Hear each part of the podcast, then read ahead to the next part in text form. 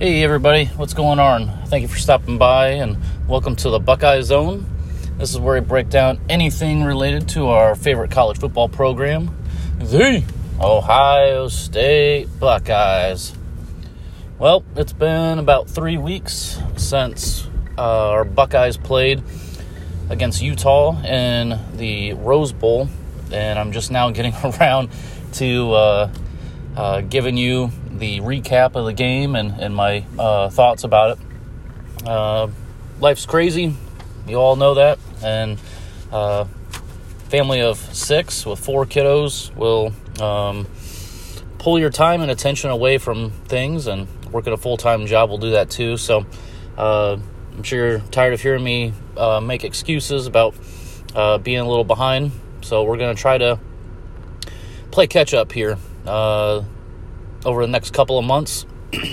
uh, breaking news should die down, you would think, uh, during the off season here. Uh, things, you know, with college football and recruiting, it seems like it's, uh, you know, a 12 month sport, and uh, rightfully so, especially with uh, name, image, and likeness information coming out. whether we'll have I wouldn't necessarily say expansion, but um, the playoffs uh, could be changing. Who knows? We'll see what happens with that. But wanted to get this out of the way to, to wrap up the 2021 football season. Our Buckeyes traveled out west.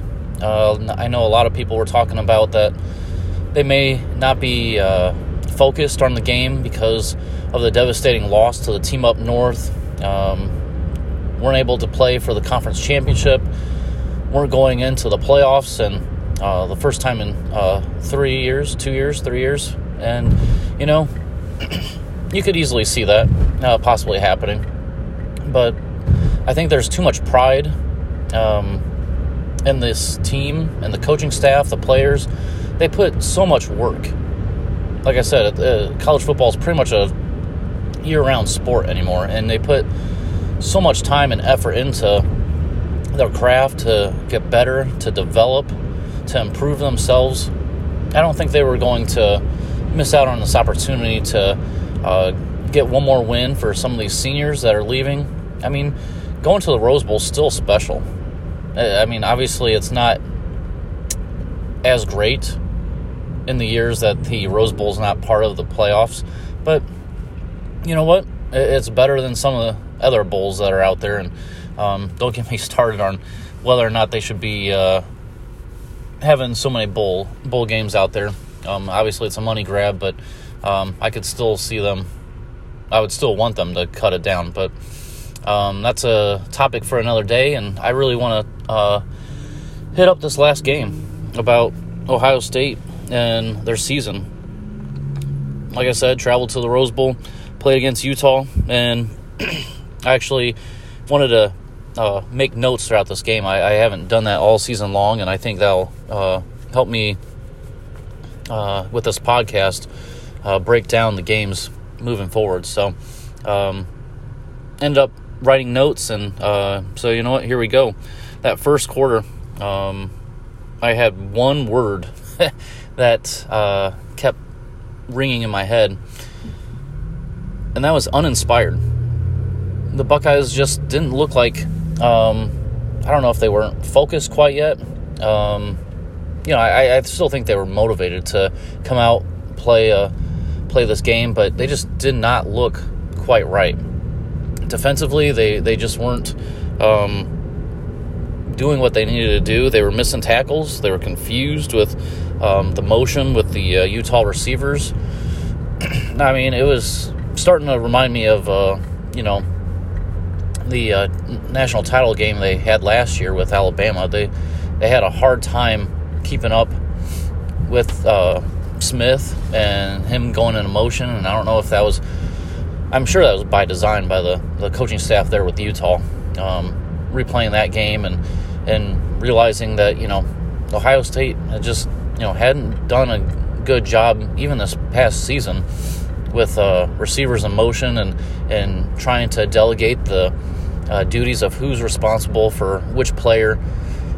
it, it, it just didn't look good. And on top of that, you know, you, we talk about how great the Buckeyes offense is all season long, even without having uh, two stud receivers out there, uh, Wilson and Olave. They were still, you know, we, we have faith in uh, Brian Hartline and, and and the job he's done recruiting these wide receivers, and it was going to give them an opportunity to see what they could do. Finally, uh, now that you had those two uh, potential first round NFL draft picks uh, not in the lineup anymore, you could see what they could do, and absolutely nothing was happening on offense in that first quarter. At the at the end of it, you know, the Buckeyes were down fourteen nothing. It's like, oh crap! Like for one, I quite I wasn't quite expecting that, and two, um, you know, if they weren't going to get their act together, it, it was going to um, probably get out of hand and get kind of ugly there pretty quick because Utah they have you know the home field advantage playing out west there. They look like they were on fire, man. They they looked like they were jacked up. They were ready to go from the coin toss, and things just weren't going in the Buckeyes' way, and they were going to have to figure out a way to uh, uh, pull this together. And I really credit the the captains, the the leadership that they have on this team, because ultimately that's what it comes down to is having great leaders. Uh, you know, navigate the the choppy waters when things get difficult, and you know what, uh, they were able to do that. Um, you know, the other note I had was that, you know, on offense, they had to start the game two, three and outs. That, that's just not good enough. And they needed to obviously change things going into the second quarter.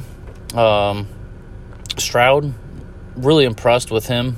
Uh, he had pretty much two NFL type throws uh, on a touchdown drive with Harrison uh, catching a ball on a fourth and short uh, I, I, that's one thing I love about Ryan Day is his aggressiveness. A lot of times you'll see uh, coaches tighten up, either not go for fourth down or they do, especially when it's fourth and short. And usually it's a run play. And a lot of defenses are, you know, anticipating that. They're calculating it, so they'll load the box. They'll they'll bring guys up and and try to uh, stop that run. Coach Day, uh, he's shown it time and time again um, even dating back to 2019 when they were playing Clemson. I know they lost that game, but there was a couple times even in that game, uh, his technically his first year as a head coach, he was throwing the ball down the field uh, on a fourth and short, and that's what they did here. That was a fantastic uh, play call. Um, Harrison Jr., uh, the son of NFL Hall of Famer Marvin Harrison. Uh, this was kind of a coming out party for him, and uh, we can talk about a little bit that more uh, later on in the show. But that was a fantastic catch he had in the the end zone there on that fourth and short. Um, one thing that um, probably made a difference difference moving forward. Uh, that next series on defense, Jack Sawyer got uh, ejected for that targeting call. I thought it was pretty weak. Like most targeting calls I think are pretty lame. Uh, I understand the the intent behind it, but you also gotta put in context that this game is crazy fast. Not as fast as the NFL, with good reason, but it's hard to make an adjustment in a split second and then think, you know, just because the helmet hits another guy's helmet, you know, that's like a targeting call. I thought it was kind of bogus. I, I kind of like Joel Klatt when he talks and says that there should be, you know, two types of targeting calls. One, you know, eh, get penalized for maybe five, ten yards and get a first down. And then the second one, you know, plays that are obviously egregious and, and looks like the the players, you know, kind of motivated to uh, hurt the other players. Then yeah, you could throw him out of the game for that one. 15 yard penalty, uh, obviously first down. So yeah, uh, but on this instance, Jack Sawyer didn't look like he was trying to hurt the guy. So uh, you know, I thought it was a bogus call, and eventually set up a touchdown for Utah. And That's when things started getting really crazy because then the Buckeyes had a very quick response, which included um, two runs by Miyan Williams, which uh, it was good to see him out there uh, contributing. But then there was a long pass to Jaxon Smith-Njigba. And the fireworks just continued uh, in the second quarter, guys. Uh, Utah ended up having a kickoff touchdown uh, being returned. Like, points were being scored all over the place. It was insane. There was like four touchdowns between both teams in like a minute. And things just continued to get crazy. Um, there was a, a play where Utah had, I think it was a fourth fourth down. It was probably fourth and short. Their quarterback, uh, Rising, you know, he's a gamer, man. He he was out there running the ball, throwing. But on this instance, uh, it was a design run play on that fourth down. He made a couple dudes miss, and he was gone. He, he ran, what, 40, 50 yards for a touchdown? It looked absolutely ridiculous for Ohio State's defense to be giving that up. And, you know, like I had mentioned a little previously here, when it's fourth and short, usually teams load up the, the box and, and go after the, the running back. This case, it was the quarterback. But once you get past that level, there's nobody back there. The, the safeties are already crashed crashed down towards the, the line of scrimmage. Once you get past that, you're free, man. And Rising, you know, he looked like he he kind of slowed up those last 15 yards, 20 yards because there was like nobody around him. You know, it's troublesome when you have a defensive lineman. I know Zach Harrison can be quick, but not running 40, 50 yards down the field to try to make the uh, touchdown saving tackle. He was the, the next guy, he was like the closest guy to Rising. So, uh, you know, that's a big problem right there. And then uh, Clark Phillips third, man, he was he was all over the place. He's the uh, uh, I think he's a cornerback or safety for Utah. He actually originally committed to Ohio State, decommitted, and went and played for Utah. You can see why Ohio State was all in on him, and it it kind of stinks that you know uh, they weren't able to secure his commitment because you can see how special he was. He was out there making plays left and right, and I don't know that they're the Buckeyes defense would uh, look completely different if he was uh, back there in our secondary making plays. But you know, congratulations to him because he was he was all over the place making plays. But it was just a, a crazy, crazy second quarter. Uh, I think total 56 combined first half points between the two teams. It's just insane. 42 of those points alone came in the second quarter. Uh, the Buckeyes, you know, they look like they were on fire. Obviously, on offense, defense, mm, special teams, mm, not so good. But Stroud, first half without uh, Garrett Wilson and Chris Olave, threw 15 for 19, 290 yards, three touchdowns. That's like 79% completion, pass completion uh, percentage there. He looked great, man. I mean, that a lot of teams would be happy with that for an entire game. But no, that was just his first half performance. So you knew big things were coming out of him. Um, but the Buckeyes were, were still trailing at halftime by 14 points. So you knew if they were going to make this right, if they were going to try to win this game, defensively, they were going to have to make some stops.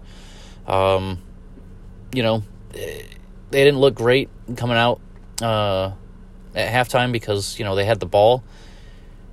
Three straight plays, and they were out. And it's like, oh, God, that's how they opened the game. What's going on here? Like, to start the game, they had, I think it was uh, three straight passing plays. Here, they had three straight running plays. I'm like, man, you got to maybe get a little bit more creative than that. I don't know. But I, I kind of see what they were trying to do, um, trying to establish the run in the uh, second half, maybe slow things down a little bit, um, let the defense try to compose themselves a little bit more. But having a three and out that that doesn't help anybody. And Utah, um, you know, they were going to try to uh, capitalize on that whole situation. They we were lucky that they didn't, but um, you know, I only have a couple notes here for the third quarter. Um, Phillips the third, like I said, you know, it would have been great if he was part of Ohio State secondary. He continued his great performance by picking off C.J. Stroud uh, in the end zone. That that obviously could have helped uh, the Buckeyes close the gap. And the thing that I would say the turning point in the game, there was probably two um, here in the second quarter or in the second half, but the one big one was uh, Utah's punter dropped the ball and the Buckeyes were able to capitalize that with their own touchdown pass. So um, that started getting the momentum uh, shifted. You know, whenever there's like a big special teams play, um, that usually kind of hypes up the team, uh, gets them. I don't know if there's a little bit extra motivation, but definitely more juices uh, flowing on a special teams play like that. So, uh, great job by Ohio State, not just um, you know stopping the punter. I mean, the punter did it to himself by dropping the ball, but you got to get got to get a touchdown there. You're, you're, like near their end zone. It was definitely within the red zone, so you got to not come away with either no points or a field goal. You got to get a touchdown there, close the gap, and they did a great job doing that. Fourth quarter, um, they had a big fourth down stop early in that quarter uh, to continue uh, playing well. Their their defense started stepping up, and unfortunately, um, the the quarterback for Utah, Rising, he ended up getting hurt. So that's probably the second biggest play of the game, because who knows what would have happened if he would have continued playing because he seemed like he wasn't doing anything wrong. Uh, he was making enough plays to. Uh, obviously, he was making enough plays because they were winning most of the game. So Rising getting hurt uh, definitely um, prevented Utah from probably holding on to win this game. Stroud uh, ended up having uh, uh passing records in there. Uh, Jaxon Smith-Njigba, uh, the connection with Stroud was unbelievable, and the Buckeyes were able to pull away in the fourth quarter. it was just a fun game overall to watch. I mean, the the Buckeyes offense I mean, minus that first quarter was unbelievable. And I'm going to read off some of the stats for you, but I just keep thinking back in my head, like, holy crap, what if they actually did something in the first half or in the first quarter? Think how much more unbelievable these numbers would end up being. Uh, in the first half or in the the final stats for the Buckeyes, they had more yards than uh, Utah, 683 total yards to their 463. Unbelievable. 683 when they pretty much had none in that first quarter. Passing, uh, CJ Stroud had 573 to 237. Rushing, that was a little off. Um, I was kind of hoping Henderson would have had a big game, um, but he didn't. And so, you know what? I, I can't put it all on him because, you know, offensive line, they look like they've struggled. And uh, we'll talk in a future podcast about that. But uh, Henderson and Williams, they were back there trying. Uh, they only ended up having uh, like 110 yards. Uh, I, I, I don't know, man. 110, you got to do a little bit better than that. Uh, Utah had 226 penalties. I absolutely hate penalties. Buckeyes, come on, man.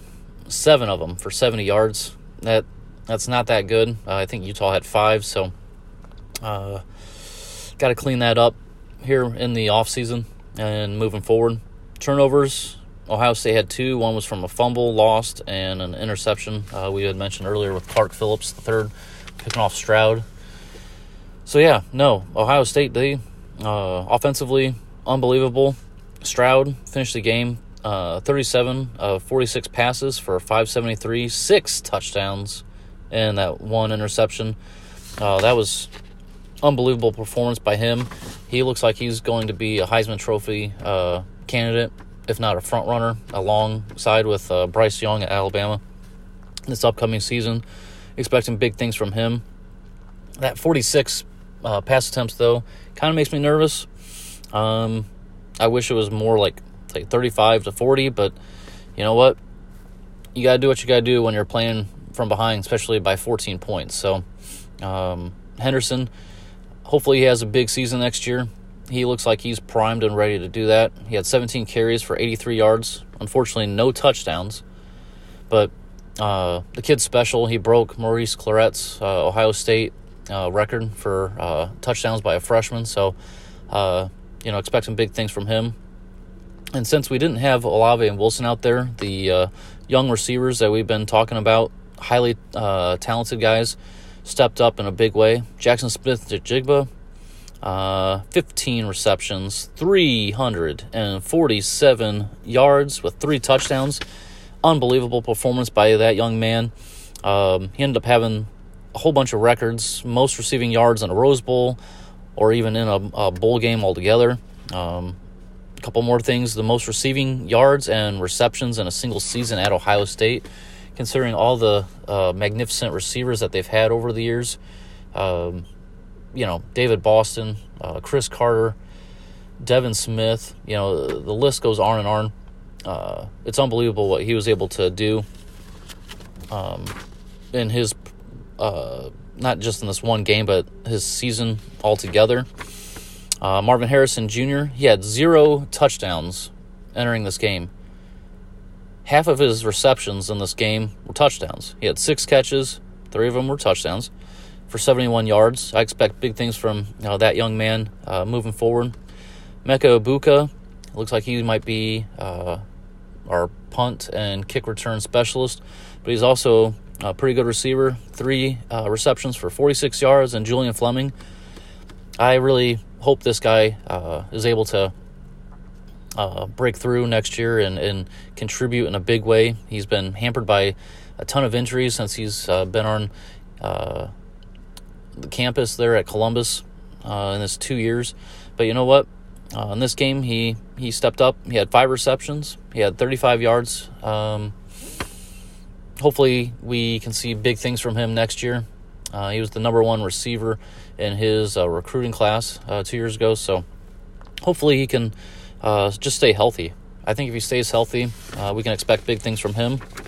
Defensively, I, I, I was completely shocked and wrong about Tommy Eichenberg, the linebacker. Uh, he ended up having 11 tackles. He led uh, the team in tackles, and it wasn't even close. Uh, the next closest guy was uh, Kourt Williams with six, and he contributed with a sack. So uh, Ohio State's defense, uh, they got have gotten a lot of criticisms criticisms this year from numerous people, including myself it just didn't look good, even in this game. Uh, hopefully, they can get that fixed. Uh, next pod, one of the next podcasts I do is going to be uh, discussing their uh, coaching changes. Hopefully, that solves it. But they also going to need to have some dudes step up. I mean, Steele Chambers and, and Cade Stover at linebacker, those two guys weren't even linebackers last year, and they were pretty much starting. Um, at linebacker, opposite of uh, Tommy Eichenberg. So, uh, you know, I really like Steele Chambers. I think Cade Stover. I think if he, you know, makes the full time switch from tight end to linebacker, I think he can still uh, play a contributing role. But yeah, uh, defense is going to have to get a lot better. Uh, giving up 463 yards. Just be thankful that you have a crazy potent uh, offense like we do where we can overcome deficits. But you want to make a run at the Big Ten championship, you want to make a run to the playoffs, and possibly a national championship, you're going to have to play a lot better defense than uh, I think total defense. They were like 60th in the country this year. That's not going to get it done. You know, if if you're even in the top 25, which Ohio State recruits at such a great level, I would expect it to be top five, top 10 if you're even in the top 25, man, uh, you guys should be able to win the conference next year easily. So, defense has got to get better. Offense continued to roll. Um, they end up finishing the year with 11 and 2 record. I still think it was a, a very successful season. Um, not quite what we were hoping for. Obviously, we've been getting used to winning the conference, going to Indy, um, making it to the playoffs, but overall, um, you know, I, I just keep thinking of that, uh, that picture I saw on Fox Sports. Uh, Ohio State had the second least returning starters in the Big Ten. and I think if I heard right, second least in all the Power Five conference teams. So they had a young team, guys. Uh, that's uh, that's that's my outlook or my review of the season. Uh, the, the, the defense uh, was kind of um, kind of our Achilles heel. Kind of has been the last couple years too. Hopefully, with these uh, new coaching changes that we'll discuss later, they'll be able to fix it. They've got the players. I, I, I seriously think even with this new recruiting class with uh, freshmen like C.J. Hicks and Gabe Powers playing at linebacker, I think linebacker is the the key there uh, for their defense. I think defensive line they should be okay. Uh, um, they should be actually more than okay, but their secondary they've got some players back there too. Like I just mentioned a little earlier ago, uh, Kourt Williams he's playing that bullet position. I like Ronnie Hickman a lot. Uh, Denzel Burke, he's going to be a stud. I mean, he was starting as a freshman, guys, and he did some incredible things. So, uh, you know what? I'm running a little long on this podcast, so I'm to try to wrap it up here. Um, thanks again for everybody listening. I think this is our, what, 22nd uh, podcast show. I'm to try to get more consistent. Um, that's to be my New Year's resolution, guys, moving forward. Getting more consistent. I don't know if I'm to uh, post one uh, podcast show like every Monday or every Friday. Haven't figured that out yet. Um, things um, will get crazy eventually, too. And I'll just try to make a commitment. I'll see what I can do. But I appreciate all of you guys, Buckeye Nation, for uh, tuning in and listening to me rant and rave for good 25 minutes. So thanks again for a great season, first uh, first year uh, doing this podcast. Not quite done yet because I don't think I didn't start until uh, June or July, possibly August. I have no idea. Whatever, it's not that important. So uh, thank you guys for listening. Uh, continue to check back on our Facebook page. That's where I make updates, make comments um, whenever I see something newsworthy, whether there's a commitment, uh, whether uh, Fox Sports posts something I think you know is important or it's relevant to Ohio State, and uh, you know I'd love to hear feedback from you guys. Uh, either send me a message or just write something on the the Facebook uh, page. I'll try to get back to you. Maybe I'll if you drop me a question, I'll answer it here on the podcast show. And thanks again, guys, for uh, listening. Ohio State had a pretty good season. I would say it was probably a B maybe a B plus, but overall, offense looks great. Defense needs some work, and I have complete faith in Ryan Day that he's going to get it fixed. So, thanks again, guys, and uh, stay tuned for my next podcast show. With that, I'll leave you with a OH and go Bucks.